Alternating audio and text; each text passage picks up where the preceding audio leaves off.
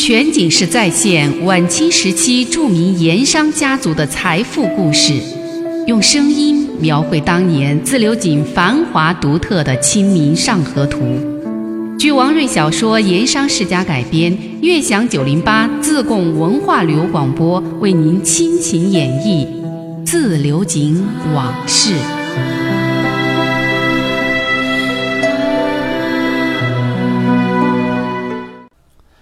上一回咱们说到，进退两难的文子树在两路口从算命的中年汉子嘴里得了一句“船到桥头自然直”的古训，这才下定了决心，下令开船。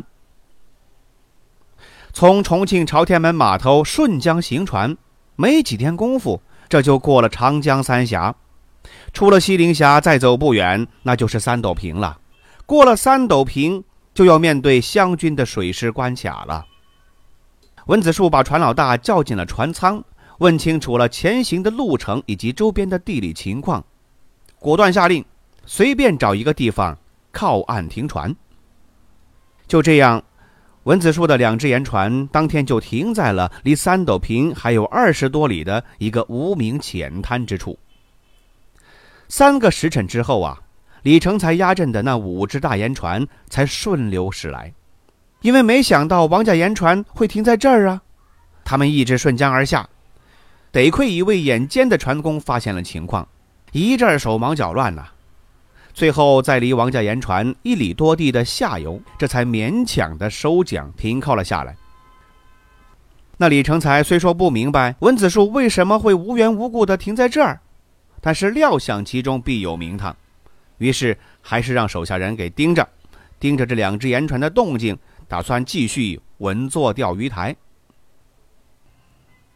当然，在这个时候，文子树肯定是顾不得李成才他们这些人打的什么算盘了，自己一门心思只想着如何成功的闯过湘军水师浮桥。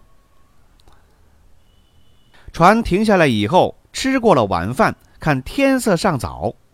文子树就望见不远处啊，有几只小打渔船儿叫过王生，拿出点零钱，让他带一名船老大去渔船那儿买点新鲜的江鱼回来煮鲜鱼汤，又告诉他，顺便把卖鱼的渔夫给带一位过来，向他问一点当地的情况。没多大功夫，王生就提着几条活蹦乱跳的大鲤鱼回来了，身后还跟着一位当地的渔夫。这位渔夫姓陈，年岁不大，一口的湖北土话，在陌生的四川商人面前似乎还有些拘谨，不过却很熟悉当地的情况。文子树让王生去盐仓里打了一个一两斤重的小盐包送给渔夫。要知道，在当时按市价来说，那一包花盐起码得值十两银子，这可是一份大礼呀。这位姓陈的渔夫高兴的两只手都抖了，不知道如何是好。接下来就马上把自己所知道的三斗坪的情况，以及附近湘军水师哨卡的情形，一五一十的都说了。原来此地离三斗坪水路仅仅二十来里，也有陆路小道可通，半天功夫就到。三斗坪下方二十里水路，那就是湘军水师的第一道浮桥。三斗坪镇上也驻有湘军，但不时有零星的湘军和探哨在镇子里出入，对镇上的商家住户倒是少有侵扰。文子树又问他，在湘军水师里面有没有熟人朋友？陈渔夫说了，他有一位很好的朋友，打小一块放船打鱼，也是个渔夫，前两年给招到了湘军水师里面做了一个水勇。他这位朋友啊，因为水性好，体格也壮实，年前才提拔当了少长了。一听渔夫这话，文子树顿时有了一个大胆的主意。他想了想，就跟渔夫说：“自己是四川来的盐商，想和湘军水师合伙做一笔生意，但是却没有熟人介绍。现在是不是可以由你来牵线，将那位水师少长朋友约出来见个面，合计合计？”地点就在三斗坪，如果行的话，就明日一早去三斗坪镇上。温子树还特别交代，如果这生意能谈成了，事成之后给他二十两银子做谢礼；如果不要银子，等价的盐巴奉送也可以。”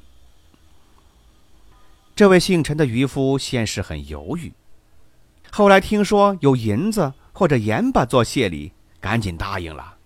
不过这是个实诚人，老老实实的跟文子树说。把那位朋友约出来，他有十分把握，但是事情能不能成，他没有把握。文子树赶紧告诉他，只要能把少长给约出来，哪怕最后生意没成功，也有几两银子做谢礼。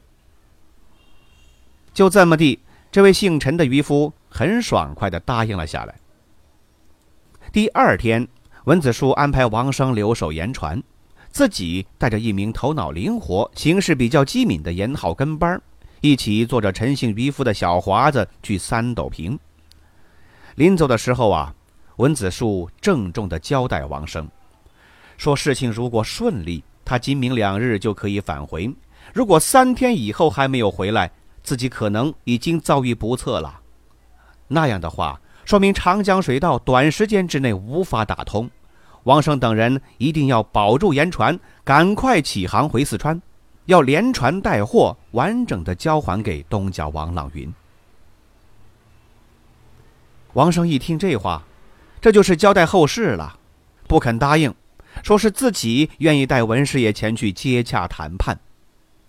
文子树连声说不妥不妥，这个事儿你办不了，只能是我自己亲自去，这才有办好的希望。说完。跟王生作别，从容登上小华子，顺江而去。三斗坪离盐船停泊处果然不过二十来里，顺水行舟，不到一个时辰，这就到了。三斗坪是一个集镇，规模不大，因为经常有湘军水师来往，采买一些生活用品，所以最近这一两年也热闹起来了。在陈渔夫的带领之下。温子树选了一处适合谈话的小茶铺，坐下喝茶等候。这姓陈的渔夫匆匆而去，说是中午前一定赶回来。温子树说：“最好是中午就赶回来，正好可以请你那位朋友下馆子喝酒，边喝边谈。”果然，中午时分，姓陈的渔夫带着一个和他年岁相仿的年轻汉子返回了小茶铺。一介绍，正是那位少长。个头比渔夫稍微高那么一些，但是要壮实很多，脸色黑里发红。在生人面前，这位小伙子也不多话，听渔夫朋友介绍完，也没有太多的表示，不过神情之中却有几分军人的警觉。这位少长姓郭，文师爷就叫他郭少官。坐下喝了两口茶，文子树对姓陈的渔夫和手下跟班就说。我有些话想和郭少官单独说说，你们到外间屋子喝茶去。等着屋子里面只剩下两个人单独相处的时候，文子树又说了几句闲话，然后拿出随身的小布包，从里面取出两枚金光闪闪的戒指。你我初次会面，听陈兄说郭少官虽未成亲，却已提亲。这两只戒指算是哥哥送给你和未来新娘子的喜礼，不成敬意，万勿客气。初次见面竟是如此重礼，郭少长完全没有想到，推辞了一阵儿，在文子树一再的盛情之下，最终还是把两枚金戒指给收下了。戒指一收，什么话都好说了。听文子树说明了用意，郭少官略有思索。说这个事儿他做不了主，不过可以引荐文子树去见营官。说到这儿，小伙子又补充了一句，说这位营官既是他的顶头上司，又是驻守浮桥关卡的实际指挥官，估计能够做主。喝了口茶，郭少长又补了一句，说这位顶头上司的营官啊，和他关系一向很好，他可以为之事先联络。文子树一听，正中下怀，赶忙又取出布袋子，选出一枚大的金戒指，说是见面礼，让郭少长转送给营官。郭少长接过这枚戒指，想了一想，说：“干脆他吃过饭回营房跑一趟，把事情先向营官投个信，看看他的态度，再做打算。下午一定有个回信。”文子树赶紧说：“这当然好，只是如此烦劳兄弟，实在不好意思。呃，即使如此，如果事情能够谈成，哥哥这里呀，不用说，对老弟另有厚报；就是事情不成，只要能和银官接上头，也一定会有谢礼。”那郭少长听文子树这么说，自然又客气了一番，说是既然彼此都是兄弟，还谈什么谢礼不谢礼？总之啊，那天在茶铺约谈的气氛那是非常的好。眼看吃饭的时辰到了，文子树就让外间等候的陈姓渔夫找了一个馆子，随便点了几个菜，要了点酒，几个人一起吃饭。当然，这酒桌之上闭口不谈正事。酒足饭饱之后，郭少长匆匆赶路回营。文子树几个人还是回那间茶铺喝茶，静候回音。这一等，差不多就等了两三个时辰。文子树把一碗浓茶都喝得差不多成白开水了，那边还是没有音讯，就不免有些心焦啊。不过脸上一点都没表露出来，还是和陈姓渔夫随便聊一点当地的风土人情、物产市价行情等等，神情沉稳。直到快吃晚饭的时候，那郭少长才匆匆赶回茶铺，一副走了急路、气喘吁吁的样子。见到文子树，他连声说抱歉，说下午营官正有事外出，他也是等了好半天才将营官盼回营。又说这事情已经跟营官说过了，营官的意思姿势体大，要与文子树当面一谈。不过营官军务在身，不宜外出与文子树见面。所以，希望文子树今晚亲赴军营，再做商议。嗯全景式再现晚清时期著名盐商家族的财富故事，用声音描绘当年自流井繁华独特的《清明上河图》。据王瑞小说《盐商世家》改编，悦享九零八自贡文化旅游广播为您倾情演绎《自流井往事》。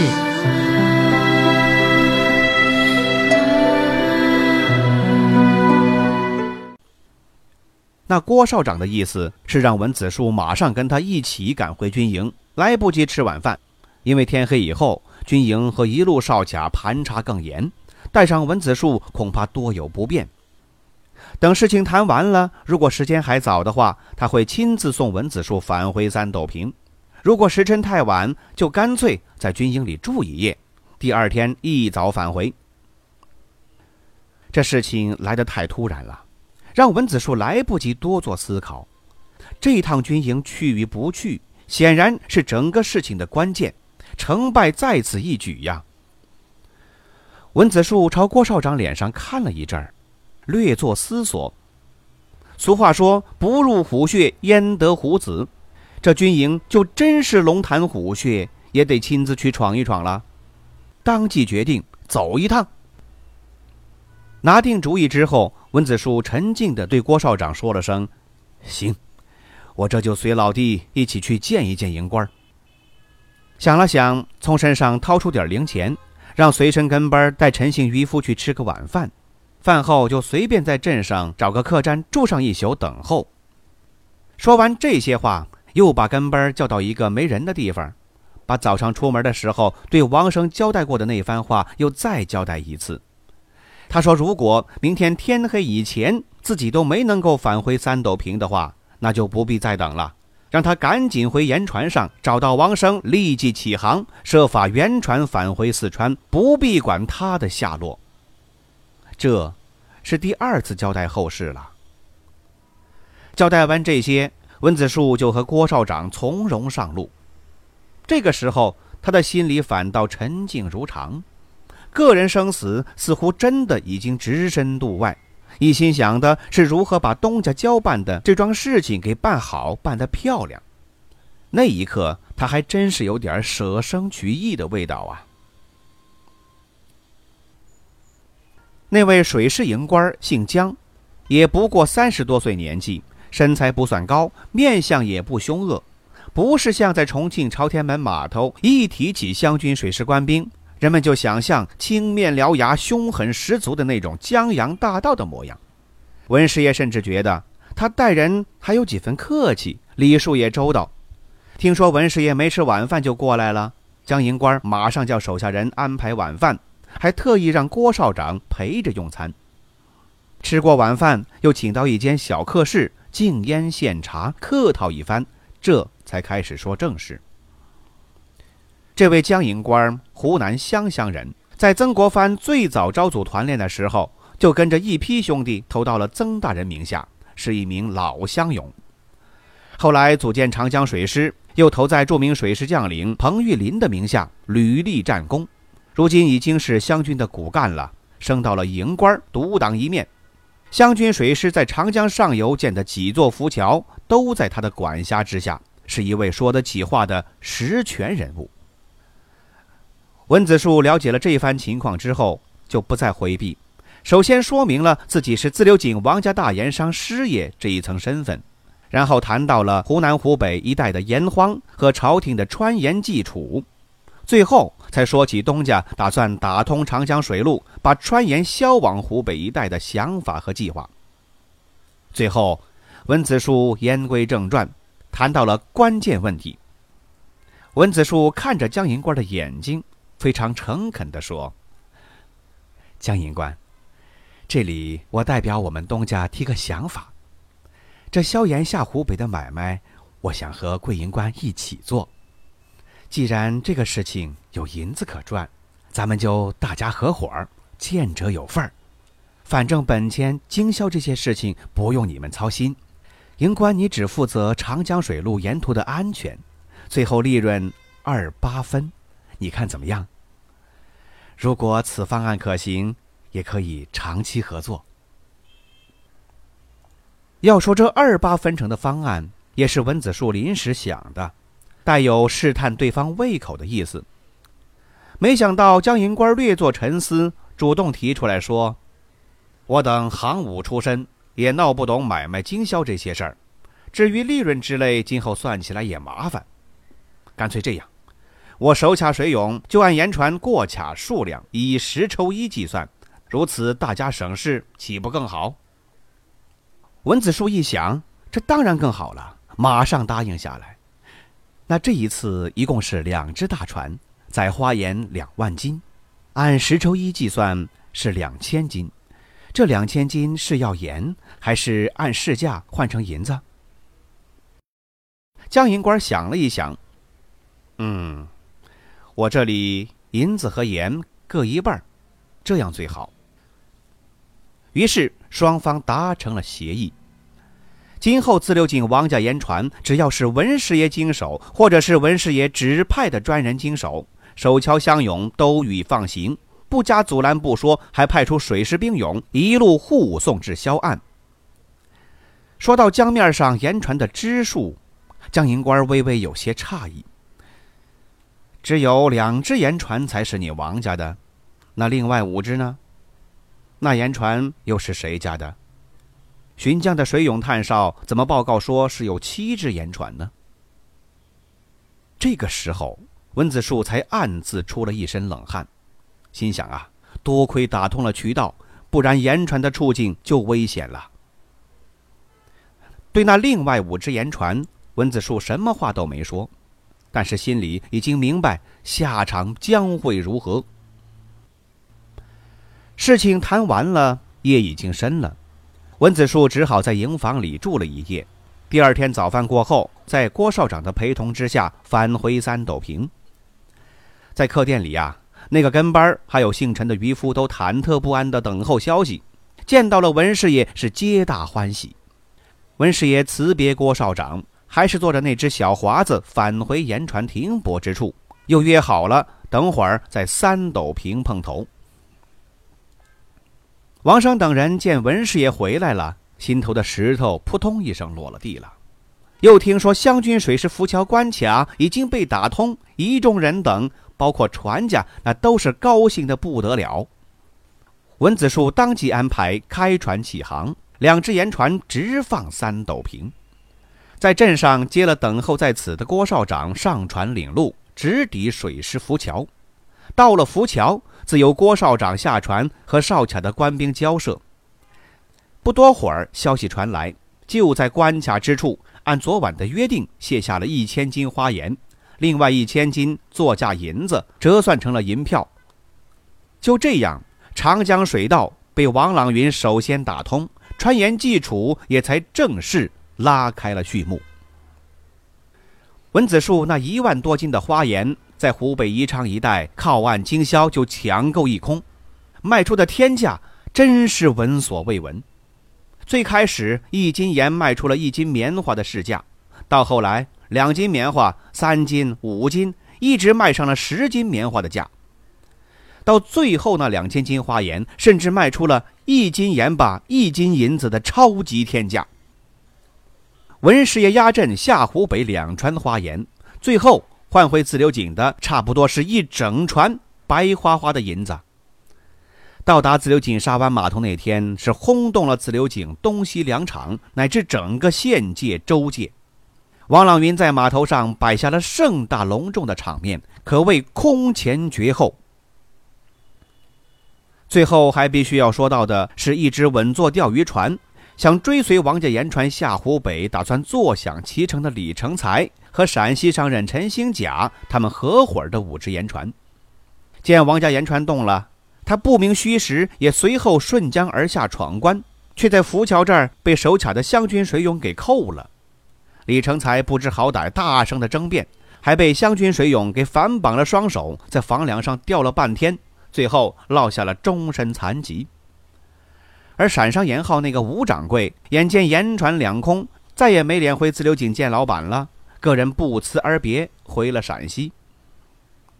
等这个事儿传回了自流井，众盐商才明白，那川盐寄出的银子也不是那么随便好捡的。